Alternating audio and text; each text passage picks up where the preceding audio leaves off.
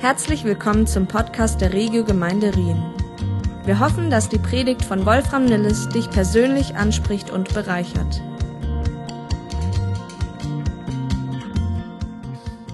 Ja, wäre die richtige äh, Überleitung an der Stelle.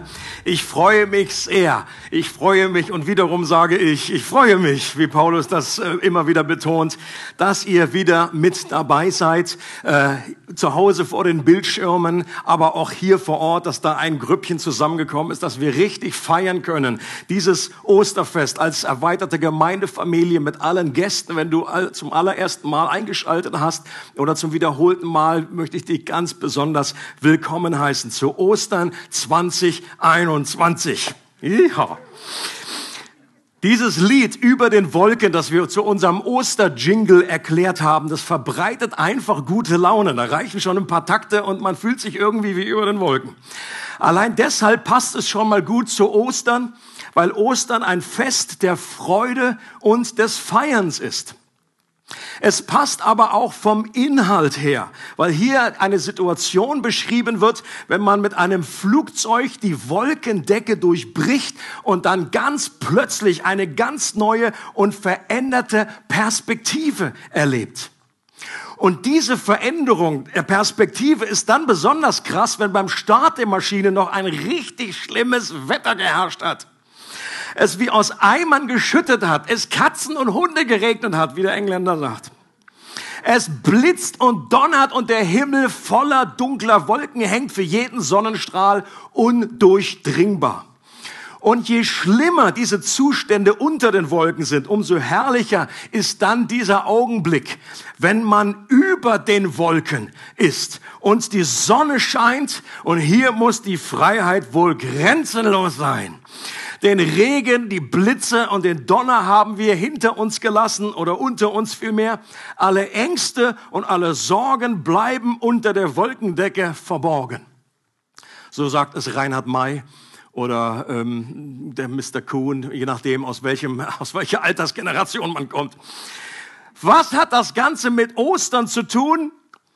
Am allerersten Osterfest kam es zu einer ähnlichen, aber noch viel dramatischeren Veränderung, bei der die engsten Nachfolger von Jesus, die seit seinem Tod unter einer dunklen Wolkendecke der Verwirrung, der Enttäuschung und der Hoffnungslosigkeit lebten, plötzlich die Wolkendecke durchstießen und sich ihre Perspektive in kürzester Zeit komplett zum Guten wendete.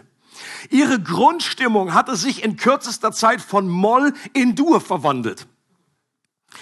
Und wenn Sie vorher noch gesungen haben, We are on a road to nowhere, also wir sind auf so einer Straße ins Nirgendwo unterwegs, das war total depressiv, haben Sie plötzlich das Lied über den Wolken angestimmt, wenn Sie es denn gekannt hätten damals schon. Und besonders deutlich wird diese Veränderung bei zwei Jüngern beschrieben, die am ersten Ostersonntag von Jerusalem nach einer zu einer Stadt namens Emmaus unterwegs sind. Und vielen Christen ist diese äh, Geschichte bekannt, aber vielleicht hast du das auch noch nie gehört. Und dann möchte ich dich herzlich einladen hier in unsere Zeitmaschine und in das Jahr, äh, irgendwie in das erste Jahrhundert zurückfliegen, ein paar und 30. Und wir lesen mal den Text, den man in Lukas Kapitel 24 findet. Am selben Tag gingen zwei von den Jüngern nach Emmaus einem Dorf, das zwei Stunden von Jerusalem entfernt liegt. Unterwegs sprachen sie miteinander über alles, was in den zurückliegenden Tagen geschehen war. Und während sie so miteinander redeten und sich Gedanken machten, trat Jesus selbst zu ihnen und schloss sich ihnen an. Doch es war, als würden ihnen die Augen zugehalten. Sie erkannten ihn nicht. Worüber redet ihr denn miteinander auf eurem Weg? fragte er sie. Da blieben sie traurig stehen und einer von ihnen, er hieß Kleopas, meinte, bist du der Einzige, der sich zurzeit in Jerusalem aufhält und nichts von dem weiß, was dort in diesen Tagen geschehen ist? Was ist denn geschehen? Fragte Jesus. Sie erwiderten, es geht um Jesus von Nazareth, der sich durch sein Wirken und sein Wort vor Gott und vor dem ganzen Volk als mächtiger Prophet erwiesen hatte. Ihn haben unsere führenden Priester und die anderen führenden Männer zum Tode verurteilen und kreuzigen lassen. Und wir hatten gehofft, er sei es, der Israel erlösen werde. Heute ist außerdem schon der dritte Tag, seitdem das alles geschehen ist. Doch nicht genug damit. Einige Frauen aus unserem Kreis haben uns auch noch in Aufregung versetzt. Sie waren heute früh am Grab und fanden seinen Leichnam nicht. Als sie zurückkamen, erzählten sie, Engel seien ihnen erschienen und hätten ihnen gesagt, dass er lebt. Daraufhin gingen einige von uns zum Grab und fanden alles so, wie es die Frauen berichtet hatten. Aber ihn selbst sahen sie nicht. Ich liebe diese Geschichte, weil sie unglaublich tief berührt. Und äh, weil mich das auch nach vielen Jahren, die ich, ich diese Geschichte kenne, äh, immer noch neu ermutigt. Man kann sich vor dem inneren Auge so gut vorstellen, wie diese beiden Jünger mit gesenktem Kopf, völlig deprimiert, ähm, Jerusalem verlassen und zu diesem Dorf namens Emmaus hin unterwegs sind. Hier wird gesagt, das ungefähr äh, zwei Stunden, das war ungefähr elf Kilometer. Vielleicht war das ihr damaliges Zuhause. Und plötzlich gesellt sich noch ein weiterer Reisender dazu. Und das ist kein geringerer als Jesus, der an demselben Tag von den Toten auferstanden war. Und ich finde das so bewegend, dass eine der ersten Missionen, die Jesus hatte, als er auferstanden war, dass er sich Jüngern zugewendet hat und diesen Menschen nachgegangen ist, um ihnen zu helfen, ihre persönliche Wolkendecke zu durchstoßen, damit sie sehen können, welch komplett andere Perspektive seine Auferstehung ermöglicht, wie es über den Wolken aussieht. Es war so eine Art Geburtshilfe. Er wollte ihnen helfen, dass sie ihren Kopf durch diese Wolkendecke der Verzweiflung und der Hoffnungslosigkeit hindurchstecken können, um zu sehen, wie es über den Wolken aussieht.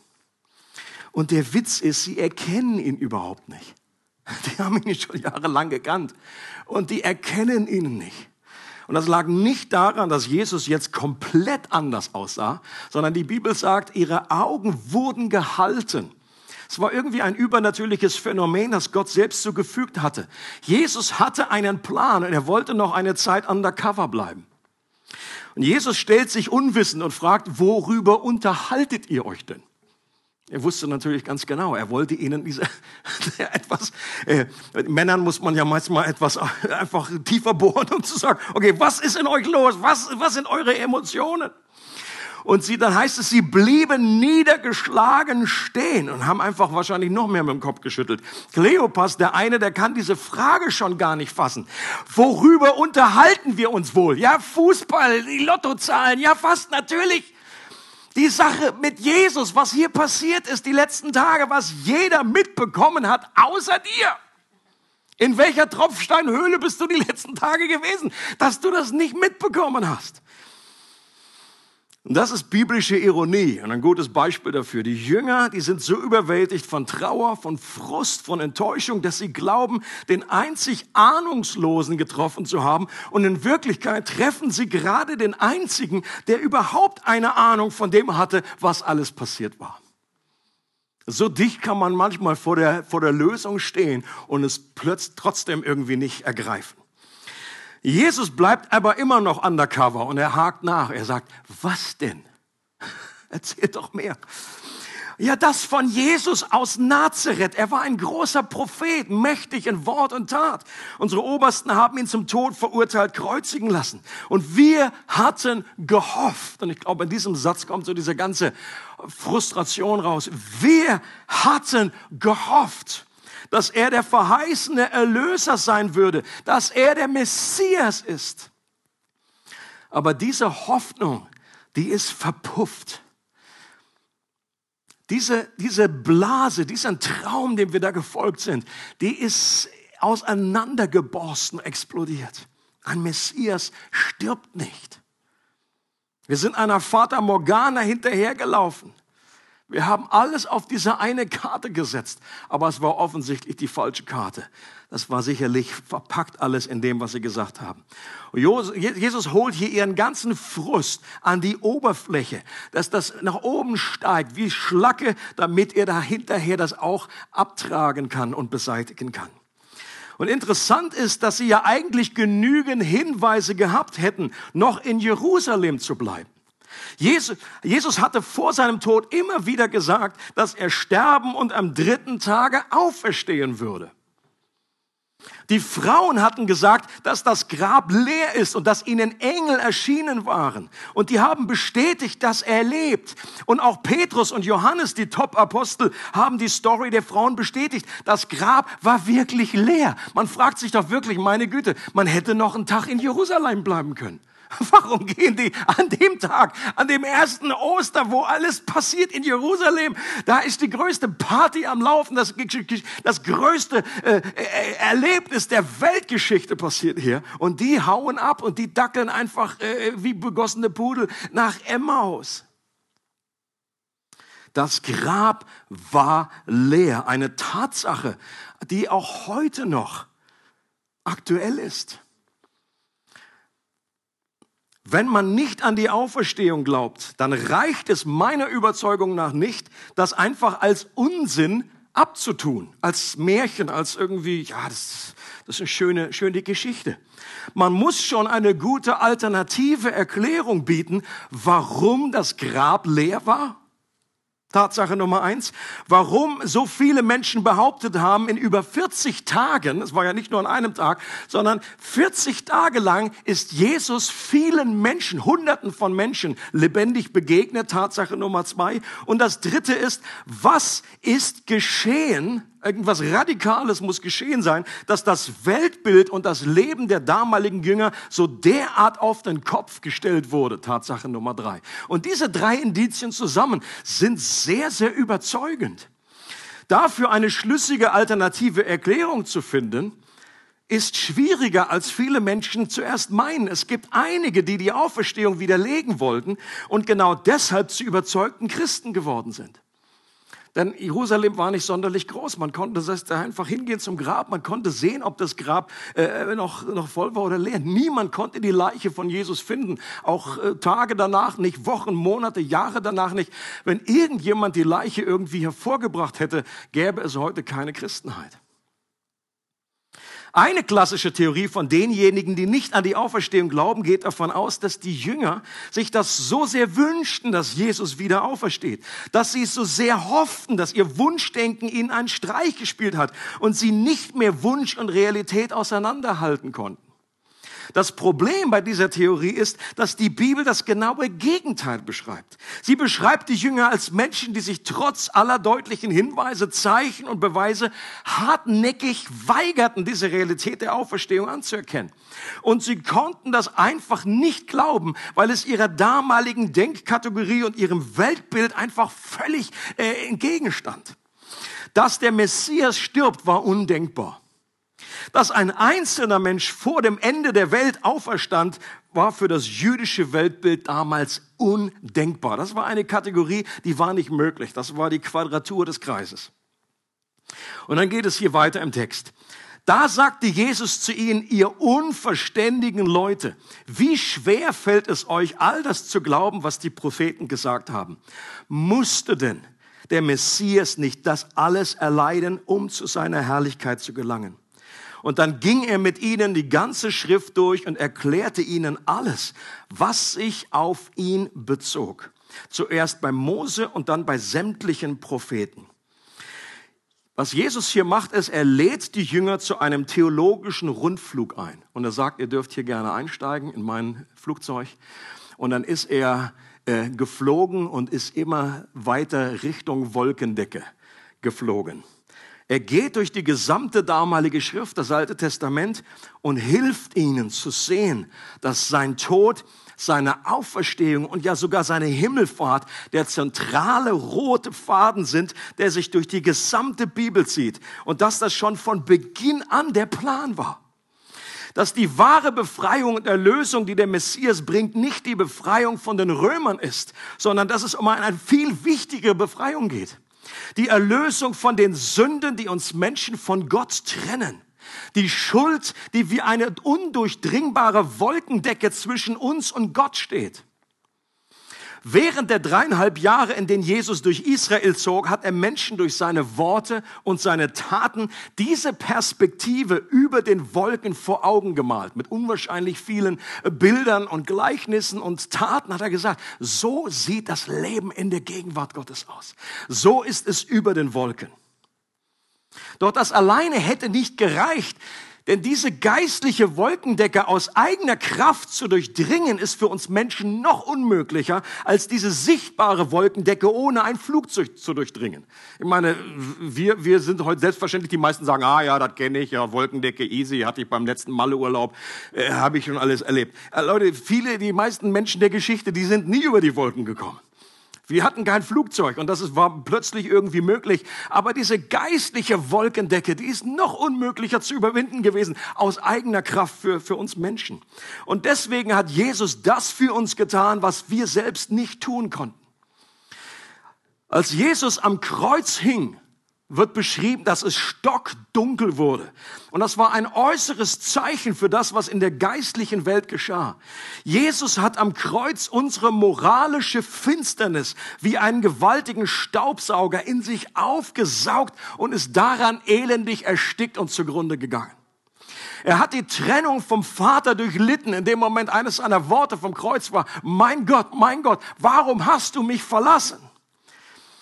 Und er war verlassen, damit wir wieder Gemeinschaft mit Gott haben können.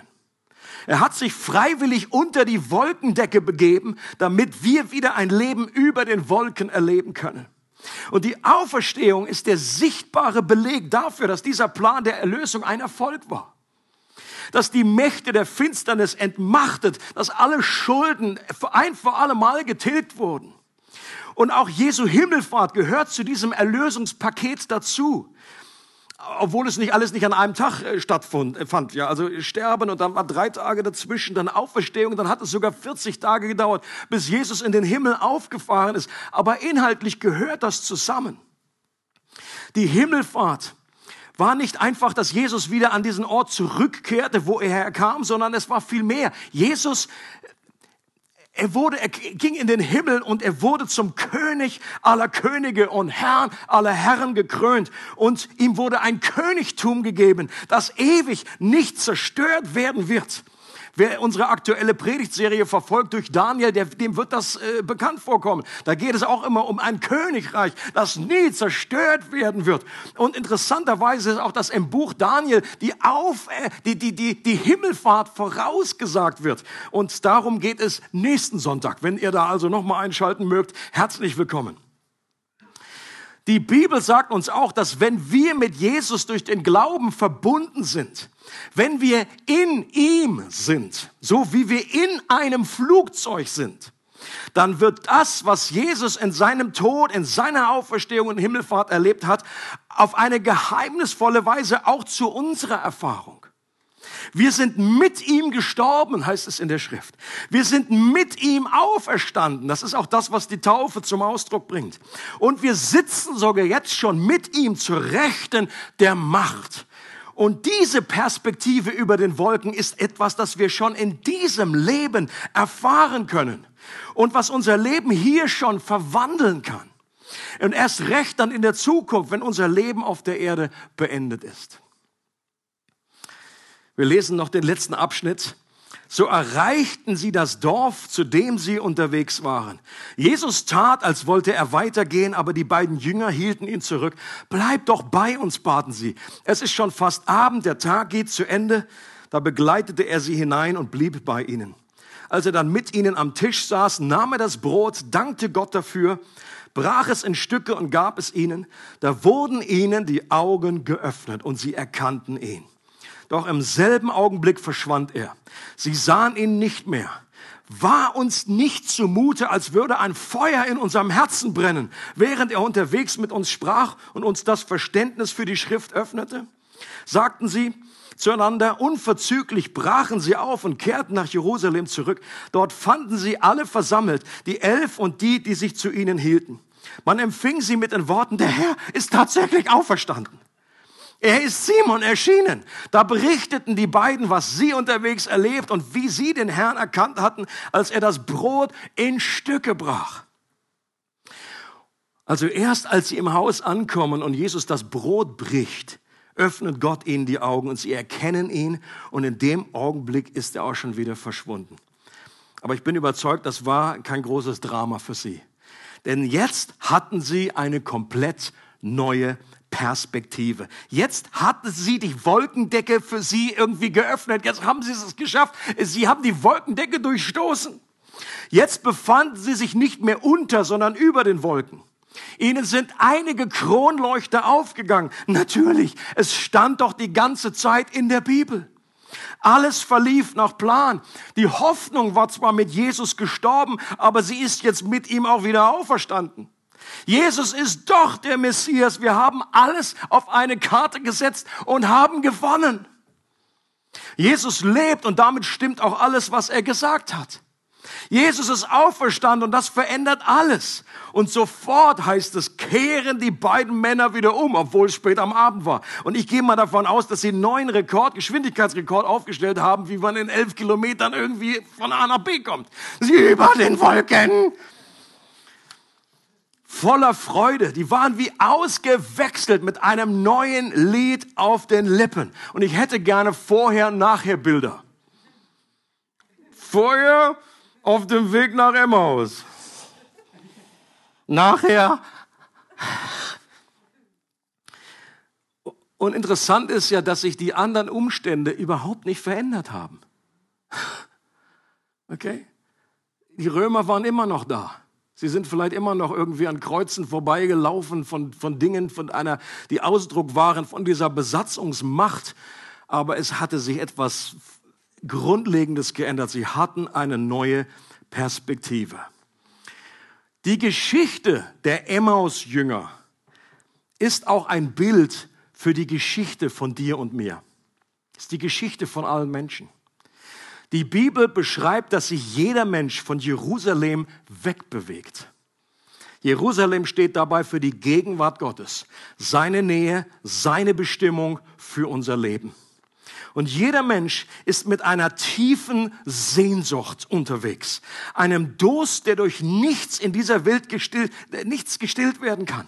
Das ist selbst dann so, wenn das nach außen kaum sichtbar ist und man denkt, oh, oh, bei denen ist doch alles in Ordnung. Die sind doch irgendwie immer aufgestellt, immer happy. Äh, wir haben die Fähigkeit, uns immer wieder abzulenken und unsere Enttäuschung über das Leben zu überspielen.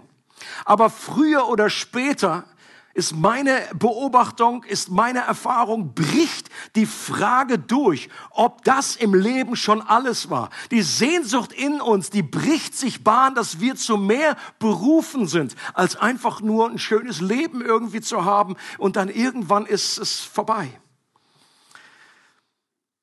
Ich glaube, Jesus gesellt sich auch heute noch zu uns wenn wir auf unserem Lebensweg unterwegs sind. Und oft erkennen wir ihn dabei gar nicht. Er ist meistens, äh, er ist uns meistens dann besonders nah, wenn wir an einem Tiefpunkt angekommen sind. Jesus möchte uns an den Punkt bringen, an dem wir uns unsere Enttäuschung und Leere bewusst werden und das vor ihm auch zum Ausdruck bringen. Dass wir auch sagen, wie diese Jünger damals, ich hatte gehofft. Ich hatte geträumt. Ich hatte ganz andere Vorstellungen von meinem Leben. Jesus möchte uns auch dabei helfen, die scheinbar undurchdringbare Wolkendecke zu durchbrechen und uns eine neue Perspektive über den Wolken zu schenken. Und dazu müssen wir nichts weiter tun, als ihm zu vertrauen. Dafür müssen wir nicht ein eigenes Flugzeug bauen, sondern äh, es ist Jesus Airways. Er bietet uns dieses, dieses Gefäß an.